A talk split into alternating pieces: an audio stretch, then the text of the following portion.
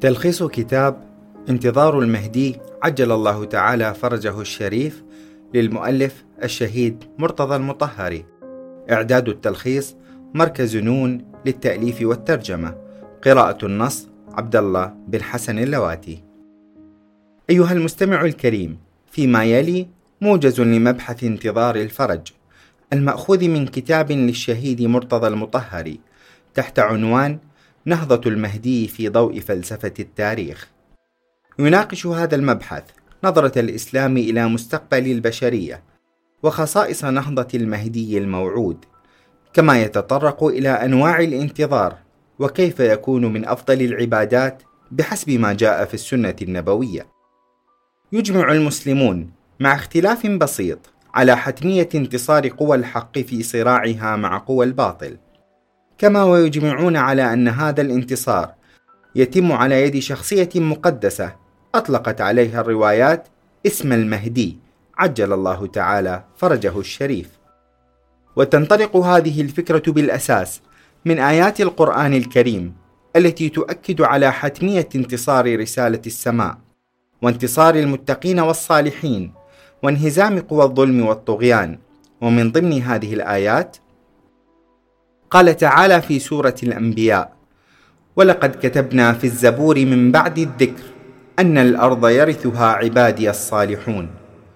وقال في سورة القصص: ونريد أن نمن على الذين استضعفوا في الأرض ونجعلهم أئمة ونجعلهم الوارثين. وهذا الأمل مذكور أيضا في الروايات الإسلامية بعبارة انتظار الفرج. فقد ورد عن النبي الأكرم محمد صلى الله عليه وآله وسلم. أفضل أعمال أمة انتظار الفرج. ولا يختص هذا المفهوم بفرد معين أو جماعة محددة إنما يمثل قضية اجتماعية وفلسفية كبرى لها خصائص ثقافية وتربوية فضلا عن السياسية والاقتصادية. ومن أهم خصائص هذه النهضة اولا تتجه البشرية نحو مستقبل مشرق حيث ستنتصر قوى الحق والتقوى والسلام والعدل والحرية وستقتلع جذور الفساد من منابتها. ثانيا ستقوم حكومة عالمية واحدة تجمع تحت ردائها جميع الفئات والمجموعات البشرية.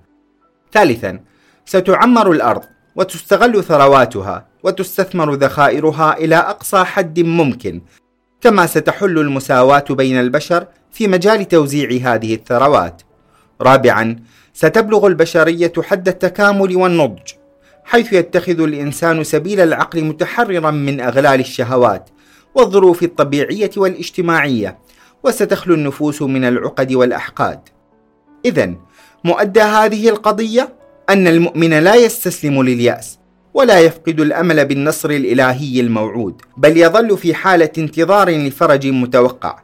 في نهاية المطاف. ولكن ترى كيف يتحقق انتظار الفرج؟ وماذا يكون دور المؤمن حالة الانتظار؟ ذهب المفكرون إلى نوعين من الانتظار. النوع الأول هو الانتظار الهدام وهو يبعث على الخمول والكسل ويؤدي إلى شل حركة الإنسان ويقيد طاقاته.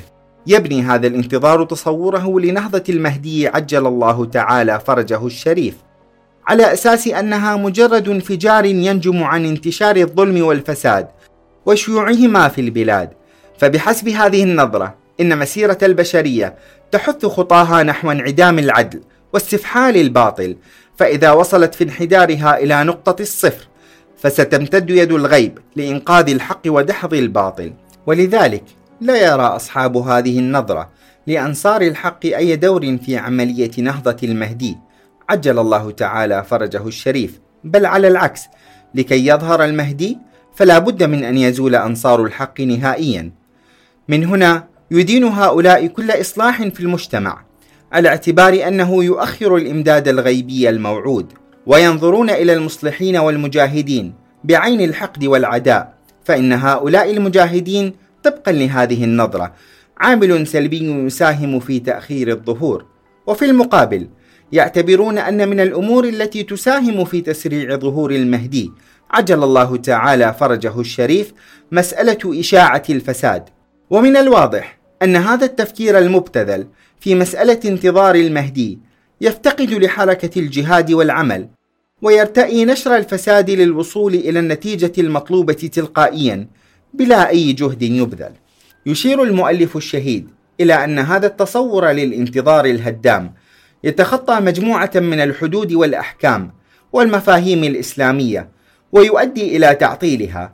فعلى سبيل المثال من المعلوم أن الدين الإسلامي دين صالح لكل زمان ومكان وتعاليمه جارية حتى في عصر الظهور. ومن المعلوم أيضا أن هذا الدين يؤكد على وجوب الأمر بالمعروف والنهي عن المنكر ونشر دين الحق والجهاد في سبيل الله. ومن هنا فتصور الذي ينتظر استفحال الفساد في الأرض لا يتلاءم مع النظرة القرآنية ولا مع الموازين الإسلامية. ولذلك لا يمكن تبنيه بأي شكل من الأشكال بل يمكن اعتباره انتظارا محرما. النوع الثاني هو الانتظار المثمر البناء. يأخذ هذا الانتظار منحا معاكسا للانتظار الهدام فهو يبث في كيان المنتظر قوة تدفعه نحو التحرك والعمل والجهاد ويرى بأن لإرادة المنتظر دورا أساسيا في حصول الفرج. فهذه النظرة ترى بأن ظهور المهدي عجل الله تعالى فرجه الشريف لا يمثل حالة انفجار ناشئة عن انتشار الفساد في الأرض كما لا يمثل تدخلا غيبيا محضا لاستنقاذ البشرية بعد انحدارها إلى ذروة الباطل. إنما هو عبارة عن آخر حلقة من حلقات الصراع الدائم بين أهل الحق وأهل الباطل. فأهل الحق وأهل الباطل على صراع دائم منذ خلق الله الأرض ومن عليها وستستمر مقارعة قوى الظلم والشر إلى أن يصل أنصار الحق إلى مرحلة من النضج. فيمن الله عليهم بظهور المهدي المنقذ فينتصر لهم ويورثهم الأرض وثرواتها. ومن هنا يلعب النشاط الإنساني للمؤمن دورا أساسيا في تحقق الظهور ويساهم أهل الحق في تحقيق الانتصار. وبقليل من التأمل في الآيات القرآنية والروايات التي تبشر بظهور المهدي عجل الله فرجه الشريف. نجد أنها تتوافق مع هذا النوع من الانتظار. فكيف ذلك؟ اولا إن النصوص الدينية قد ركزت على وجود فئة أهل الحق في عصر الظهور وهم خصوص المؤمنين العاملين بالصالحات الموعودون بالاستخلاف في الأرض والانتصار في حركة المهدي عجل الله تعالى فرجه الشريف. كما في الآية الشريفة من سورة النور. وعد الله الذين آمنوا منكم وعملوا الصالحات ليستخلفنهم في الأرض كما استخلف الذين من قبلهم وليمكنن لهم دينهم الذي ارتضى لهم وليبدلنهم من بعد خوفهم أمنا. يعبدونني لا يشركون بي شيئا. فظهور المهدي عجل الله تعالى فرجه الشريف.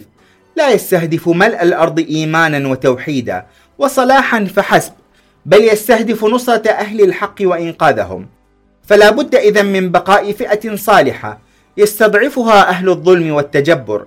فيمن الله عليها بظهور المهدي عجل الله تعالى فرجه كما قال الله تعالى في سورة القصص ونريد أن نمن على الذين استضعفوا في الأرض ونجعلهم أئمة ونجعلهم الوارثين. ثانيا تحدثت الروايات عن أن نخبة من المؤمنين ستلتحق بالمهدي عجل الله تعالى فرجه الشريف فيكونون من أنصاره ووجود هذه النخبة يدلنا على ضرورة وجود أرضية صالحة تستمر على مدى الأيام في تربية تلك النخبة المؤمنة. كما تحدثت الروايات أيضا عن أن هذه النخبة ستشيد دولة للحق قبل ظهوره وتستمر حتى ظهوره.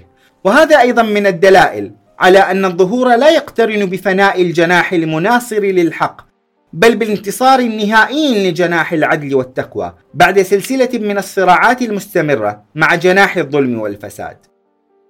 ثالثا تشير الروايات إلى سلسلة نهضات تسبق ظهور المهدي عجل الله فرجه الشريف من أهمها نهضة اليماني وهذه النهضات لا يمكن أن تنطلق من العدم بل هي ليست إلا جزءا من سلسلة الصراع بين أهل الحق وأهل الباطل ومن هنا يكون الانتظار المثمر البناء الذي يبني تصوره على هذا الأساس والذي يدعو إلى العمل والجهاد والدفاع عن الحق هو الانتظار الذي يستحق أن يسمى أفضل عبادة أمة رسول الله صلى الله عليه وآله وسلم.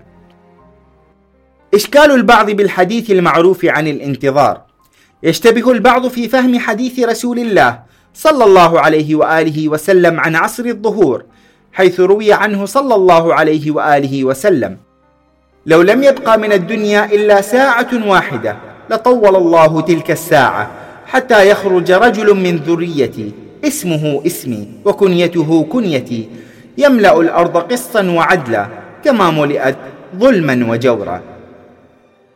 فيفهم البعض منه بأن لا وجود لأنصار الحق في زمن الظهور بل ذلك الزمان هو زمان خلت فيه الأرض من أنصار الحق وامتلأت بأنصار الظلم والفساد. ولعل منشأ الخطأ في فهم هذا الحديث هو عدم الالتفات إلى أن الحديث إنما يقول ملئت ظلما وجورا ولا يقول ملئت ظالمين يرى المؤلف الشهيد أن في هذا الحديث دليل على وجود فئة أنصار الحق التي تمهد الأرضية لظهور المهدي عجل الله فرجه الشريف.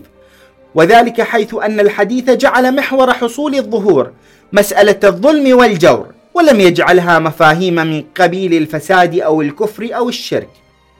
والفرق بين المفهومين أن وجود الظلم والجور يستدعي وجود فئة تعاني من الظلم عليها وتستحق النصرة الإلهية بظهور المهدي عجل الله تعالى فرجه الشريف. مما يعني أن نهضة المهدي الموعود تستهدف إنقاذ أنصار الحق المظلومين ولو كانوا قلة لا إنقاذ الحق المسحوق فقط.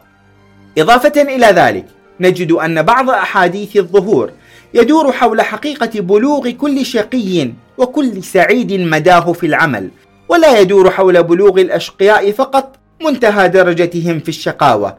ففي الحديث المروي في الكافي عن الإمام الصادق عليه السلام يا منصور إن هذا الأمر لا يأتيكم إلا بعد إياس. ولا والله حتى تميزوا ولا والله حتى تمحصوا ولا والله حتى يشقى من يشقى ويسعد من يسعد. يدلنا هذا الحديث على أنه وكما يصل المفسد إلى ذروة فساده فإن فئة من الصالحين يصلون إلى ذروة صلاحهم أيضا وبذلك يمهدون الأرضية لظهور المهدي عجل الله تعالى فرجه. وبالتالي فالانتظار الحقيقي لا يكون إلا بالدخول في هذه الفئة والتحرك والعمل والجهاد في سبيل الإصلاح. نصل بهذا إلى نهاية تلخيصنا لمبحث انتظار المهدي عجل الله فرجه. الوارد ضمن كتاب نهضة المهدي في ضوء فلسفة التاريخ للمؤلف الشهيد مرتضى المطهري. آملين أن تكونوا قد قضيتم وقتا ممتعا في الاستماع إليه. والسلام عليكم ورحمة الله وبركاته.